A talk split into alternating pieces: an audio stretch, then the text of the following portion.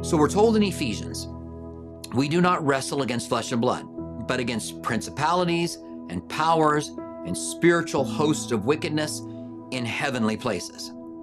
Then, when we compare principalities and powers to Daniel, we learn that Gabriel is a prince that fought the prince of Greece and the prince of Persia, and that Michael is the prince of the people of Israel.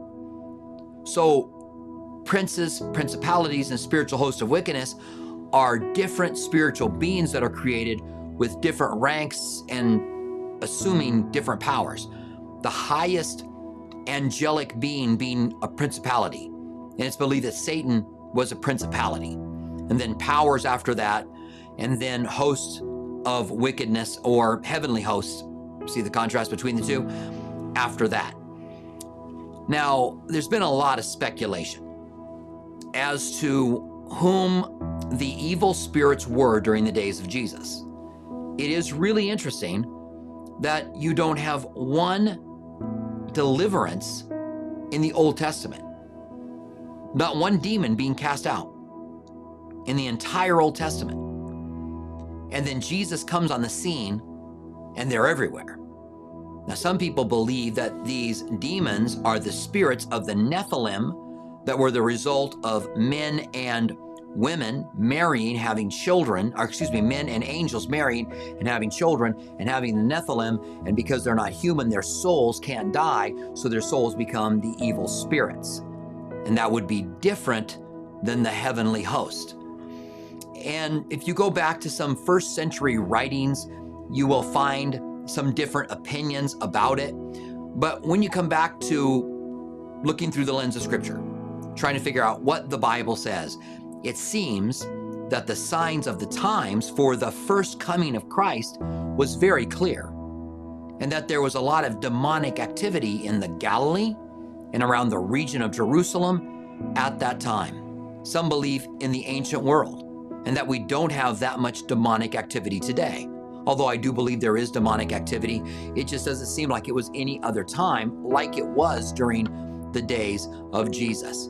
Uh, I believe that the demons that Jesus saw, the legion that he cast out, the demon he rebuked and wouldn't let speak, um, the seven demons that were cast out of Mary Magdalene were are, are the are the wicked hosts, the heavenly host that we battle against from the book of Ephesians. And um, I understand there are those who believe different things about that, but when it comes to demonology, when it comes to uh, Christians being demon possessed or being demonized. There are all kinds of strange, weird beliefs.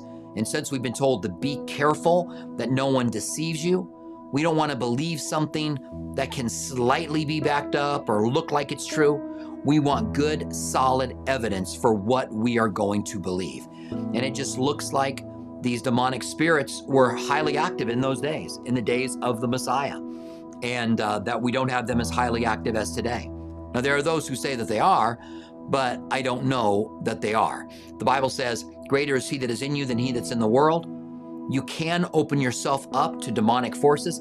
The Bible says, don't give don't give a place for the enemy.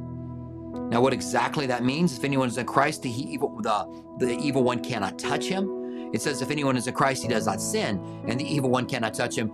And then we go, well, I still sin, so maybe the evil one can touch me. Uh, but it's talking, we know that First John, that where it's that said, is the same place where it says, if you say you have no sin, you're a liar. So we know it's not about having no sin, it's that we now want to walk in righteousness with God.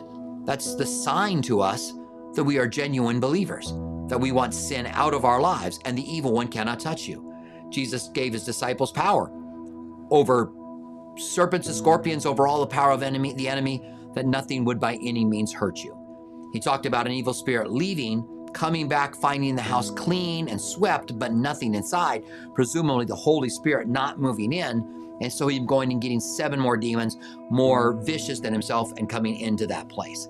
So I do think that these are the heavenly host, um, the, the host of wickedness that is spoken of in the book of Ephesians that we battle against. And we put our armor on and we stand and we pray. It says nothing about deliverance. It says nothing about praying over and over again for a certain amount of time. But we stand and we pray. And we do know that we are wrestling against these demonic forces. And that's important for us to understand. Now, can you be demonized and need to be delivered? I don't think so. I think that's a lot of times people will have experiences and they'll think that that's true by their experiences.